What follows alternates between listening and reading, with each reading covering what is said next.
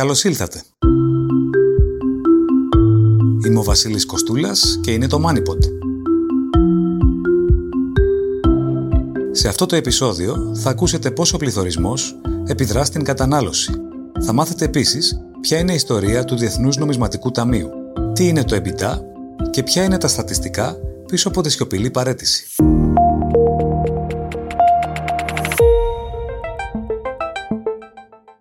Κόβουν δαπάνες οι Έλληνες.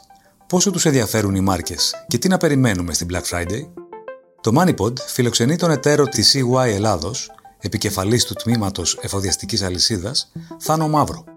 Χαίρετε κύριε Μαύρο. Καλή σας μέρα, καλή σας μέρα. Όπου υπάρχει καπνός, βλέπε υψηλός πληθωρισμός, υπάρχει και φωτιά. Βλέπε προβλήματα προσφοράς.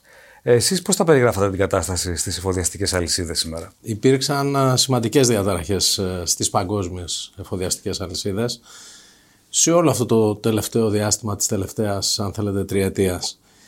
Ε, και ήρθαν με αλλεπάλληλα κύματα. Το πρώτο ήταν το κύμα της πανδημίας με επίκεντρο την, ε, την Ασία, την Ανατολική Ασία. Οδήγησε σε σημαντικές ελλείψεις, κυρίως σε ηλεκτρονικά εξαρτήματα, συμπορεύτηκαν αυτές οι, οι, οι ελλείψεις ε, και σε τρομερές θα έλεγα ε, αυξήσεις των άβλων. Παράλληλα με αυτά υπήρξαν και τα προβλήματα στα λιμάνια. Κάποια λιμάνια έκλεισαν, κυρίως ε, λόγω του θέματος των COVID, ε, έκλεισαν, ε, μειώθηκε η παραγωγικότητά τους. Έρχομαι τώρα στο τελευταίο κύμα. Το Ουκρανικό. Το Ουκρανικό και την εισβολή των Ρώσων στην Ουκρανία με τις ελλείψεις στα σιτηρά γιατί και οι δύο περιοχές είναι σιτοβολώνας της Ευρώπης θυμάμαι που το λέγανε στη γεωγραφία όταν ήμουν μικρός. Υπάρχει ένα τρίτο κύμα που το βλέπουμε και μετά το Ουκρανικό ότι υπάρχει μια τάση σε επιχειρήσεις να μειώσουν την εξάρτησή τους ε, από λιγότερο είτε φιλικές είτε ασταθείς χώρες και να μεταφέρουν τις δραστηριότητες τους πιο κοντά στην έδρα τους ή στις αγορές, στις καταναλωτικές αγορές. Αυτό μπορεί υπό προϋποθέσεις να είναι και μια ευκαιρία για, την, για τη χώρα μας αν βέβαια θελήσει να τοποθετηθεί σχετικά, να τοποθετηθεί σχετικά ε, ως ε, παραγωγικό μοντέλο ή αν μη τι άλλο σε κάποιες συγκεκριμένες ε, ε σε κάποιους συγκεκριμένους τομείς της παραγωγής. Πώς επιδρά λοιπόν η ακρίβεια στη συμπεριφορά του καταναλωτή στην Ελλάδα; Η πρώτη ερώτηση είναι αν περικόπτει πλέον ε, δαπάνες ή απλώς προσφεύγεις σε φθηνότερε επιλογές προϊόντων και υπηρεσιών.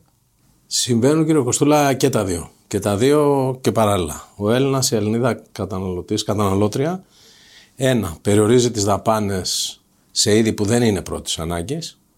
Από την ε, έρευνα Future Consumer Index που διοργανώσαμε για δεύτερη συνεχόμενη χρονιά και στην Ελλάδα, με τη συνεργασία της MRB, 70% δηλώνουν ότι ξοδεύουν λιγότερα χρήματα για είδη που δεν είναι πρώτης ανάγκης και ε, πάνω από τους μισούς, 51% ε, αγοράζουν μόνο τα απαραίτητα. Ε, επίσης, 22% ξοδεύουν λιγότερο σε, σε φρέσκα τρόφιμα. 27% λιγότερα σε είδη σπιτιού και οικιακής υγιεινής. Αυτό το καταλαβαίνουμε λόγω ότι είναι σε ύφεση η πανδημία. Κατά 34% λιγότερα σε καπνικά προϊόντα. Επίσης μετακινούμαστε στο δεύτερο μέρος της ερώτησης, σε σε φθηνότερες εναλλακτικές ε, λύσεις και επιλογές. Τα προϊόντα ε, ιδιωτικής ετικέτας. Έβλεπα στη χθεσινή ε, Κυριακάτικη καθημερινή και τα στοιχεία περί του, του, του private label, τα προϊόντων ιδιωτικής ετικέτας. Το 40% μας δηλώνει ότι έχει αλλάξει και τις μπράντες, τα, τις μάρκες που αγοράζουν για να μειώσουν τα έξοδά τους και 24% αγοράζουν περισσότερα προϊόντα ιδιωτικής ετικέτας. Κάτι Τελευταία επίσης σημαντικό να αναφερθεί, ή θα ήθελα εγώ να το αναφέρω, είναι ότι αγοράζει μικρότερες συσκευασίες και πολλές εταιρείες ε, στρέφονται ήδη σε μικρότερες συσκευασίες, χωρίς δυστυχώς πάντα να φαίνεται αυτό στη σήμανση. Είναι κάτι που νομίζω ότι θεωρώ ότι πρέπει οι εταιρείες να το προσέξουν Είναι αναπόφευκτη σε αυτή τη φάση η απομάκρυνση του καταναλωτή από τις γνωστές μάρκες ή όχι απαραίτητα; Νομίζω ότι υπάρχουν πολλά σημάδια που μας δείχνουν ότι η σχέση του καταναλωτή με τις μάρκες έχει αποδυναμωθεί. Και αυτό δεν είναι ελληνικό φαινόμενο, είναι παγκόσμιο φαινόμενο, το βλέπουμε τουλάχιστον σαν EY και στις έρευνες σε παγκόσμιο αλλά και σε ευρωπαϊκό επίπεδο. Ένας στους δύο, 47% μας δήλωσε ότι οι μάρκες αποτελούν σήμερα λιγότερο σημαντικό αγοραστικό κριτήριο για αυτούς και για αυτές. Μόνο 9% ανέφεραν τη μάρκα του προϊόντος μεταξύ των σημαντικότερων αγοραστικών τους κριτηρίων σε τρία χρόνια από σήμερα. Συγχρόνως πάνω από τους μισούς, 56% από 41 που ήταν κατά τη διάρκεια πριν ένα χρόνο, στην ίδια μέτρηση, δηλώνουν ότι έχουν αλλάξει τις μάρκες που αγοράζουν, είτε για να μειώσουν τα έξοδά τους, ή για να στραφούν σε προϊόντα ιδιωτικές ετικέτας, είτε για να υποστηρίξουν πιο τοπικά καταστήματα. Άρα η απάντηση, τουλάχιστον όπως καταγράφεται στις μετρήσεις στην Ελλάδα τα δύο τελευταία χρόνια και σε σύγκριση με τα στοιχεία που έχουμε από το παγκόσμιο δείγμα σε Ευρώπη και ε, ε, λοιπές παγκόσμιες αγορές, είναι ναι. Ιδιαίτερα οι νέοι και νέες έχουν απομακρυνθεί από τη μάρκες. Όταν επίσης ε, τους ρωτήσαμε αν είναι διατεθειμένοι να πληρώσουν περισσότερα χρήματα, μόλις το 14% δήλωσαν ότι ναι, ε, στις μάρκες ε, που εμπιστεύονται θα πλήρωναν περισσότερα χρήματα. Τώρα, εάν επίσης βάλουμε και τη διάσταση στο μέλλον, γιατί στην έρευνά μας την κάνουμε αυτή τη διάκριση, νομίζω εξαρτάται από τις επιχειρήσεις ε, και από το βαθμό που θα κατανοήσουν τις νέες ανάγκες και επιθυμίες του καταναλωτού. Υπάρχει, πιστεύετε, κίνδυνος για κρούσματα υποβάθμισης της ποιότητας των προϊόντων; Νομίζω ο πειρασμός για τις επιχειρήσεις είναι μεγάλος και συνεπώς ο κίνδυνος είναι υπαρκτός. Η επιλογή δεν οδηγεί αυτή πουθενά για τις επιχειρήσεις και τους οργανισμούς που θα το προσπαθήσουν ή που το σκέπτονται. Ο καταναλωτής είναι ευαισθητοποιημένος. Ιδιαίτερα οι νέες γενιές γνωρίζουν και γυρίζουν ε, τα προϊόντα και μπορούν να καταλάβουν ε, ή τουλάχιστον ενδιαφέρονται και τους βοηθάει και η τεχνολογία εδώ να μπορούν να συγκρίνουν. Ως εκ τούτου, ναι, θα το τολμήσουν ή το τολμούν εταιρείες ε, όχι μόνο στην Ελλάδα, αλλά έρχεται και από το εξωτερικό. Υπάρχει μία φρασιολογία, συγχωρέστε, ένας τίτλος που δίνεται. Ξεκινήσει από το εξωτερικό και περιλαμβάνει τις λέξεις shrink, όπου μειώνεται το μέγεθος της συσκευασίας και inflation, ο πληθωρισμός. Οπότε μειώνονται οι συσκευασίες λόγω πληθωρισμού, αλλά ε, βλέπω ότι υπάρχει και μια τάση ή ένας πειρασμός να γίνεται κάτι, κάτι τέτοιο. Πρέπει να το προσέξουν πάρα πολύ, γιατί αυτή η υποβάθμιση ή τα κρούσματα υποβάθμισης στην ποιότητα στο τέλος της μέρας και στην ποσότητα είναι σημαντικά και ο καταναλωτής θα γυρίσει την πλατη σε όποιον τον επιχειρεί. Ε, εσείς πώς αξιολογείτε το μέτρο που είναι σε όλους μας γνωστό πλέον ως το καλάθι του νοικοκυριού; Έχει αποτέλεσμα. Δύσκολη ερώτηση. Οποιοδήποτε μέτρο μπορεί να εξασφαλίσει διαφάνεια, μεγαλύτερη διαφάνεια και καλύτερη ενημέρωση στον καταναλωτή, στην καταναλώτρια, νομίζω είναι ευπρόσδεκτο από την αγορά από όλους μας. Αρκεί να μην υπονομεύει τον ανταγωνισμό. Και επίσης, αρκεί να μην γίνεται για επικοινωνιακούς απλά νο, λόγους. Γιατί ακούσαμε διαφορετικές απόψεις ή είδαμε. Σίγουρα η αποτελεσματικότητα του μέτρου θα κρυθεί ε, και θα αξιολογηθεί στην πορεία ε, από την αντίδραση των καταναλωτών και από την ουσιαστική, αν θέλετε, αν μπορέσει αυτό το μέτρο να συμβάλλει στη συγκράτηση. Σε κάθε περίπτωση, όποιο μέτρο μπορεί να βοηθήσει τη ευάλωτα, ευάλωτα νοικοκυριά, ιδιαίτερα στην παρούσα συνθήκη, είναι σίγουρα προς την ε, σωστή κατεύθυνση. Έχει ακουστεί και μια κριτική ότι περιλαμβάνει κυρίως προϊόντα ιδιωτικής ετικέτας. Θεωρώ και πιστεύω ότι τα brands τώρα, οι λιανέμποροι θα πρέπει να δουν ότι είναι σημαντικό να δίνουν μεγαλύτερες επιλογές στους καταναλωτές. Σε κάθε περίπτωση, η αλήθεια είναι ότι στην Ελλάδα το ποσοστό διείσδυσης και το είπαμε προηγούμενα ιδιωτική ετικέτας συνεχίζει και παραμένει παρόλο τη μεγάλη του αύξηση χαμηλότερα από ό,τι στην Ευρώπη. Βλέπετε κάποια τάση για αύξηση των μισθών από τις επιχειρήσεις, η οποία ενδεχομένως θα στηρίξει το επόμενο διάστημα την κατανάλωση; Η αύξηση των, των μισθών είναι μέρος της λύσης και νομίζω εκεί οδηγούμαστε ή θα οδηγηθούμε αναπόφευκτα. Και το λέω αναπόφευκτα ότι μερικές φορές τουλάχιστον καταλαβαίνουμε από οικονομικούς όρους ότι και οι κεντρικές τράπεζες και οι κυβερνήσεις προσπαθούν να μην περάσει ο πληθωρισμός στους μισθούς γιατί γίνεται κατά μία έννοια διαθροτικός. Ήρθε, μένει και δεν δίνει κάτι. Ωστόσο, αντίθετα με την Αμερική, στην Ευρώπη ο πληθωρισμός μέχρι σήμερα δεν οφείλεται τόσο στις αυξήσεις των μισθών. Δεν είδαμε σημαντικά πράγματα, αλλά κυρίως στην ενέργεια, στις πρώτες ύλες, στις ελλείψεις. Σε κάθε περίπτωση, η παρέμβαση για αύξηση των μισθών, με μια ιδιαίτερα στα, στα στρώματα τα οποία δεν τη βγάζουν, ε, είναι σημαντική και πρέπει να γίνει. Παρεμβάσεις στον τομέα της φορολόγησης των προϊόντων και των υπηρεσιών είναι κατά τη γνώμη σας μέρος των λύσεων; Δεν είμαι ειδικός στα θέματα φορολογίας, οπότε. Ακουμπά και στο δημοσιονομικό, είναι αλήθεια; Ναι, ναι. Οπότε θεωρώ ότι η ακρίβεια είναι ένα πιο ευρύ ε, ζήτημα το οποίο δεν μπορεί να έτσι προσεγγιστεί ή περιοριστεί με μονομένες ενέργειες αλλά γίνονται ή χρειάζεται μια ολιστική έτσι, προσέγγιση. Όμως θα έλεγα ότι κάθε παρέμβαση που μειώνει τους φόρους, όλους τους φόρους, από το ΦΠΑ, από τους φόρους στα εισοδήματα, από τους φόρους στις επιχειρήσεις, είναι προς σωστή κατεύθυνση γιατί θεωρητικά όχι, και πρακτικά ανεβάζει ε, την, αγοραστική δύναμη. την αγοραστική δύναμη σε όλους. Η Παρασκευή που μας έρχεται είναι η περιβόητη Black Friday.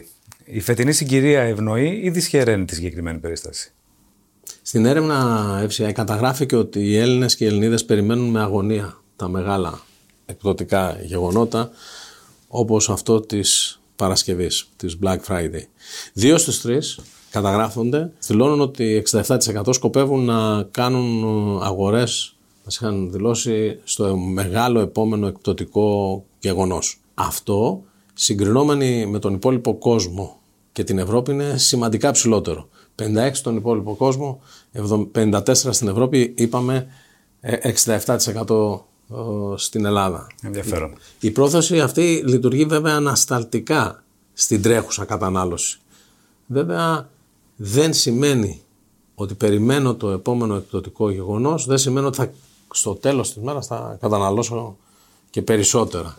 Και μας δηλώνουν ότι μεταξύ όσων σκοπεύουν να πραγματοποιήσουν αγορές, ε, ένας στους τρεις ε, θα καταναλώσει πολύ λιγότερα, ένας στους τρεις λιγότερα, 24% και πολύ λιγότερα το 8% και μόνο, μόλις 15% δηλώνει ότι θα καταναλώσουν περισσότερο.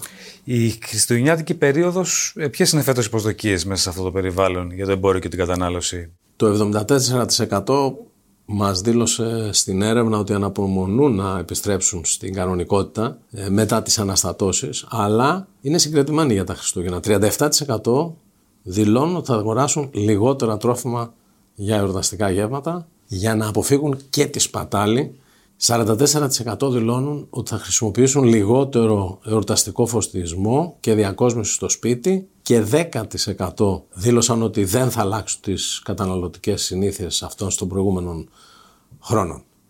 39% θα ξοδέψουν λιγότερα για χριστουγεννιάτικες διακοπές. Άρα τα στοιχεία σε όλα τα επιμέρους ερωτήσεις συγκλίνουν ότι δεν θα είναι ρόδινα τα Χριστούγεννα για την αγορά. Ε, στην EY έχετε κάποιο χρονοδιάγραμμα με το οποίο δουλεύετε; Ως προς την εξέλιξη του ευρύτερου οικονομικού περιβάλλοντος που επιδρά και στην κατανάλωση. Θεωρείτε για παράδειγμα ότι το 2023 θα είναι πιο δύσκολη χρονιά από το 2022. Έχω την αίσθηση ότι και πάλι θα επικαλεστώ κάποια, κάποια στατιστικά από την έρευνα. Το 92% των ερωτηθέντων ανησυχούν πολύ ή μέτρια για την οικονομία της χώρας και το 87% ανησυχεί για τα προσωπικά οικονομικά τους. Άρα όλοι μας ή όλες μας λέμε, δηλώνουμε ότι ναι, μας ανησυχεί η επόμενη μέρα, η επόμενη χρονιά. Ένα ευρύτερο θέμα που απασχολεί πλέον το εμπόριο σε όλο τον κόσμο είναι η βιωσιμότητα. Η Ελλάδα πώς παρακολουθεί την τάση για πιο ποιοτικά και οικολογικά προϊόντα; Αναφέρομαι και στους καταναλωτές και στους ίδιους τους εμπόρους και παραγωγούς. Ένα σημαντικό μερίδιο των καταναλωτών, κύριο Κοστούλα, προτάσεις το θέμα της βιωσιμότητας. Στην έρευνά μας εμείς αυτή την κατηγορία, αυτή την περσόνα την ονομάζουμε Planet First. Είναι εξαιρετικά ενδιαφέρουσα αυτή η τάση. Ενισχύεται τον τελευταίο χρόνο, παρά τις έντονες οικονομικές δυσκολίες. Η τάση αυτή στην Ελλάδα είναι λιγότερο έντονη από ό,τι στην Ευρώπη. Μας δηλώνουν ότι και βλέπουμε καταναλωτές ότι θέλουν να κάνουν πιο βιώσιμες, πιο ψαγμένες επιλογές. Μας λένε για παράδειγμα ότι χρησιμοποιούν επανα... χρησιμοποιούμενες τσάντες για τις αγορές τους, προσπαθούν να εξοικονομήσουν ενέργεια, επαναχρησιμοποιούν συσκευασίες και προϊόντα μετά τη χρήση τους. Λένε επίσης ότι μειώνουν τις αγορές σε μάρκες που φαίνεται ή νιώθουν ή αισθάνονται ότι δεν διασφαλίζουν τα προϊόντα της μπράντας, ότι παράγονται με ένα ηθικό τρόπο, ό,τι σημαίνει αυτό. Ωστόσο, όταν ρωτάμε και είστε διατεθειμένοι να αυξήσετε την κατανάλωση των βιώσιμων προϊόντων, στην πράξη εμφανιζόμαστε ή εμφανίζονται αρκετά διστακτικοί, συγχωρέστε με. Ένας βασικός λόγος είναι η τιμή. Υπάρχει όμως μια γενικευμένη αίσθηση ότι η ενημέρωση από την πλευρά των επιχειρήσεων είναι παραπλανητική. Ή, αν όχι παραπλανητική, όχι απόλυτα διαφανής. 60% των καταναλωτών μας δήλωσαν ότι επικαλούνται παραπλανητικές πληροφορίες για το προϊόν ή παραπλανητικό μάρκετινγκ και 55% έλλειψη διαθεσιμότητας πληροφοριών ή διαφάνειας. Οπότε παρόλο ότι η σημερινή συγκυρία, στη σημερινή συγκυρία οι αγοραστικές επιλογές των καταναλωτών μπορούν να μην επηρεάζονται σε μεγάλο βαθμό από ζητήματα βιωσιμότητας, μεσοπρόθεσμα θεωρώ ότι οδηγούμαστε σε μια σημαντική ενίσχυση αυτών των τάσεων. Με λίγα λόγια, υπάρχει θέληση, δεν υπάρχει απαραίτητα το χρήμα και οι επιχειρήσεις δεν το υποστηρίζουν όπως θα έπρεπε από τη δική τους σκοπιά. Ναι, και ένα μεγάλο μέρος των καταναλωτών δηλώνει ότι οι πράντες δεν τα λένε όλα ή αν μη τι άλλο δεν δίνουν όλες τις πληροφορίες. Ψηφιακό το εμπόριο πλέον ή υπερβολικό να το πει κανείς. Όλο και περισσότερο ψηφιακό θα απαντούσα, χωρίς να σημαίνει ότι δεν υπάρχουν και αντιστάσεις. Η επισκέψη στα φυσικά καταστήματα που κατέγραψε η ελληνική έρευνα το 2021 έχει υποχωρήσει. Χωρίς όμως να έχουν επανέλθει στην προ-COVID κανονικότητα. 36% των καταναλωτών δηλώνουν ότι εξακολουθούν να επισκέπτονται λιγότερα συχνά τα φυσικά καταστήματα. Παρ' όλα αυτά, η τελευταία παγκόσμια έρευνα έδειξε ότι υπάρχει τάση επιστροφής στα φυσικά καταστήματα. Πάνω από τους μισούς 57% από 37% το 2021 τοποθετούνται θετικά στις διαδικτυακές αγορές στην Ελλάδα, δηλώνουν ότι θα κάνουν περισσότερους online ε, αγορές αγαθών, 32% θα ψωνίζουν online προϊόντα που πριν αγόραζαν από τα φυσικά καταστήματα. Νομίζω όμως ότι κύριε Κοστούλα ότι είναι σαφές ότι η αγορά κατευθύνεται πλέον σε μια πολυκαναλική προσέγγιση. Ένα omni-channel, συγχωρέστε το, το, το αγγλικό έτσι, φράση μοντέλο.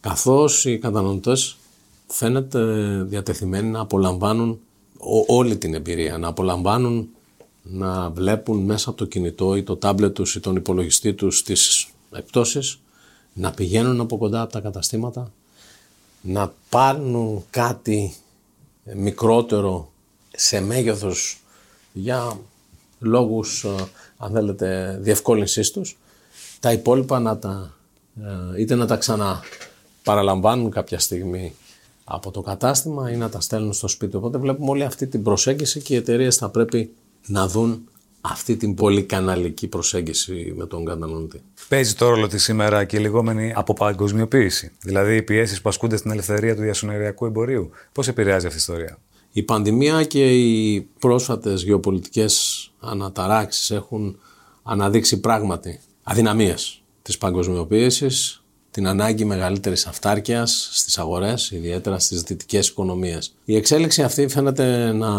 ενισχύει μια τάση που υπήρχε και νωρίτερα σε μέρος της κοινωνίας ε, κατά της παγκοσμιοποίησης και υπέρ του προστατευτισμού των αγορών. Όχι πάντα με, με σωστό τρόπο. Ένας στους τέσσερις καταναλωτές, 25% θεωρεί ε, σημαντικό κριτήριο για τις αγορές τους να έχει παραχθεί τοπικά ένα προϊόν ενώ ένα 43% ότι ε, αναφέρει ότι αυτό το κριτήριο είναι σημαντικό για κριτήριο αγοράς. Παράλληλα, είπαμε και προηγούμενο ότι ένα, ένας στους 5, 22% είχαν αλλάξει τις μάρκες που αγοράζουν για να υποστηρίξουν την τοπική οικονομία και τα καταστήματα της γειτονιάς τους. Είναι νωρίς να πούμε αν αυτή η τάση θα αποδειχθεί ανθεκτική και μέσω μακροπρόθεσμα.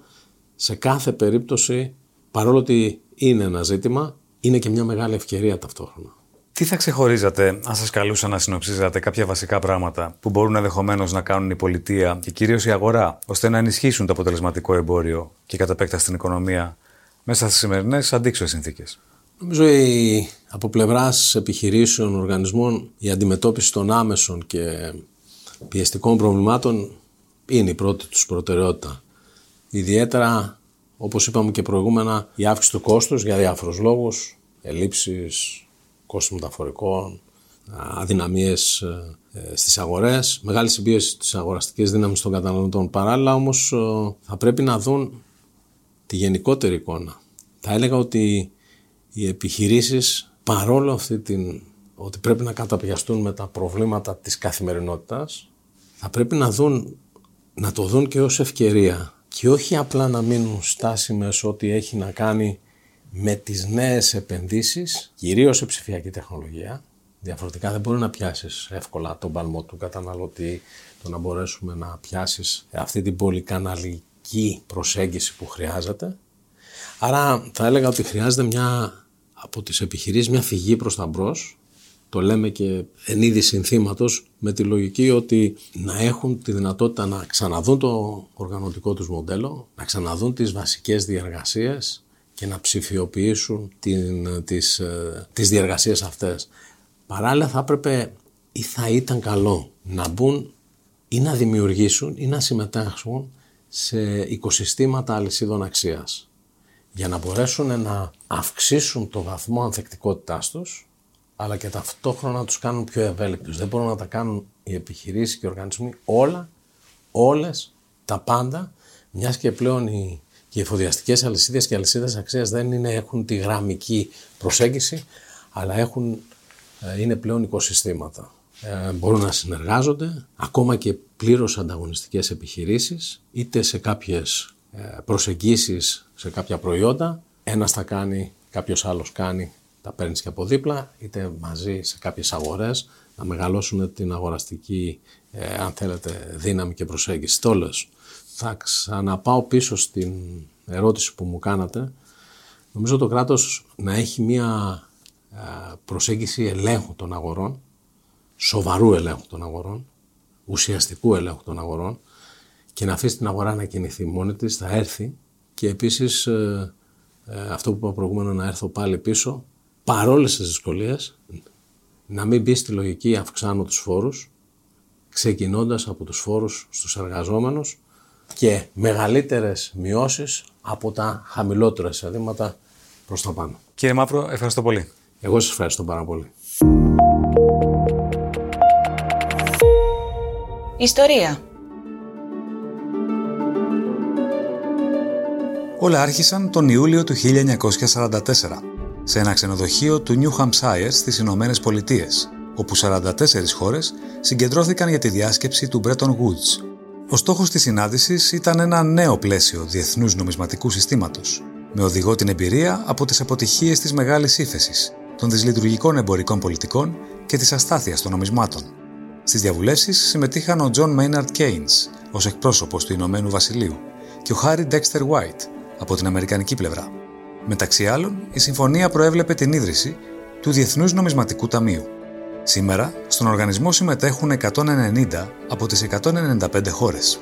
Κάθε κράτος μέλος καταβάλει εισφορά ενίσχυσης ανάλογα με το μέγεθος της οικονομίας του. Οι κυβερνήσεις που προσφεύγουν στην αρρωγή του εκπροσωπούν χώρες οι οποίες αδυνατούν να αποπληρώσουν τα χρέη τους ή να υποστηρίξουν εισαγωγές ζωτικής σημασίας για την ευημερία τους. Το Ταμείο επιστρατεύεται παρέχοντας δάνεια και τεχνογνωσία. Εγκρίνει ένα αντίστοιχο πρόγραμμα μόνο αφού η κυβέρνηση της χώρας συμφωνεί να αλλάξει τις πολιτικές που την έφεραν στο αδιέξοδο. Επιπλέον, θέτει ως μέγιστο αποδεκτό όριο χρέους ενός κράτους το 120% του ΑΕΠ. Σήμερα, το Διεθνές Νομισματικό Ταμείο τρέχει δανειοδοτικές συμφωνίες ύψους 165 δισεκατομμυρίων δολαρίων με 83 χώρες. Δυνητικά, έχει τη δυνατότητα να δανείσει έως και ένα τρισεκατομμύριο δολάρια στις χώρες μέλη του. Για κάποιους είναι ο πυροσβέστης του διεθνούς οικονομικού συστήματος. Για άλλους ανάβει φωτιές με τις περιοριστικές πολιτικές στις κατατόπους οικονομίες. Το βέβαιο είναι ότι αναλαμβάνει δράση όταν ήδη τα πράγματα έχουν πάει στραβά. Τι είναι το EBITDA? Ο όρος εμφανίστηκε στη δεκαετία του 70 και αντιστοιχεί στα κέρδη μιας επιχείρησης προτού συνεπολογιστούν οι φόροι, οι τόκοι και οι αποσβέσεις της. Πρόκειται για έναν εναλλακτικό δείκτη έναντι του καθαρού εισοδήματος, το οποίο επιχειρεί να καταδείξει τα ταμιακά κέρδη και άρα τη δυναμική μιας δραστηριότητας ανεξάρτητα από τις εκάστοτε υποχρεώσεις της εταιρείας. Η υπερβολική εστίαση στο EBITDA από εταιρείες και επενδυτές συχνά οδηγεί στην κριτική ότι έχει ως αποτέλεσμα την παραπλάνηση υπερεκτιμώντας την κερδοφορία μιας επιχείρησης. Ο γνωστός επιχειρηματίας Warren Buffett έχει αποκαλέσει ανούσιο το συγκεκριμένο δείκτη, ο οποίος παραλείπει το κόστος κεφαλαίου μιας εταιρείας. Σε κάθε περίπτωση, το EBITDA είναι ένα στοιχείο που αποτυπώνει μία επιπλέον πληροφορία, την εταιρική κερδοφορία ανεξάρτητα από τη φορολογική στρατηγική ή τις αποφάσεις χρηματοδότησης. Το ήξερες;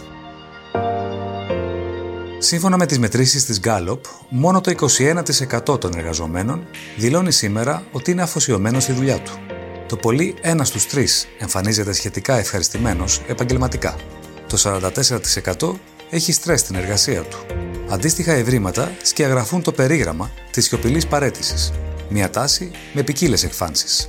Στο καλό σενάριο, ο εργαζόμενος κατεβάζει τους διακόπτες μόλις φεύγει από το γραφείο, βασισμένος στην ιδέα ότι η ζωή δεν θα πρέπει να περιστρέφεται αποκλειστικά γύρω από τη δουλειά. Στο κακό σενάριο, δεν παίρνεις στα σοβαρά το ρόλο του, καταβάλλοντας τη μήνυμου προσπάθεια απλώς και μόνο για να μην απολυθεί από την εταιρεία του. Υπάρχουν διεθνώς ενδείξεις ότι η δυσαρέσκεια στην εργασία αυξάνεται ή αποκαλύπτεται περισσότερο σε σύγκριση με το πρόσφατο παρελθόν. Το φαινόμενο θα απασχολήσει. Για τους πιο αισιόδοξους, μπορεί να βγάλει κάτι καλό, τόσο για τον εργαζόμενο όσο και για τον εργοδότη. Προπόθεση: οι καλές προθέσεις και η ειλικρίνεια. Πριν απ' όλα, με τον εαυτό μας.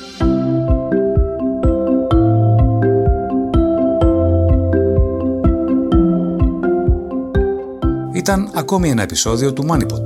Ακολουθήστε μας στο Spotify, τα Apple ή τα Google Podcasts. Ραντεβού ξανά την επόμενη Τετάρτη. Γεια και χαρά!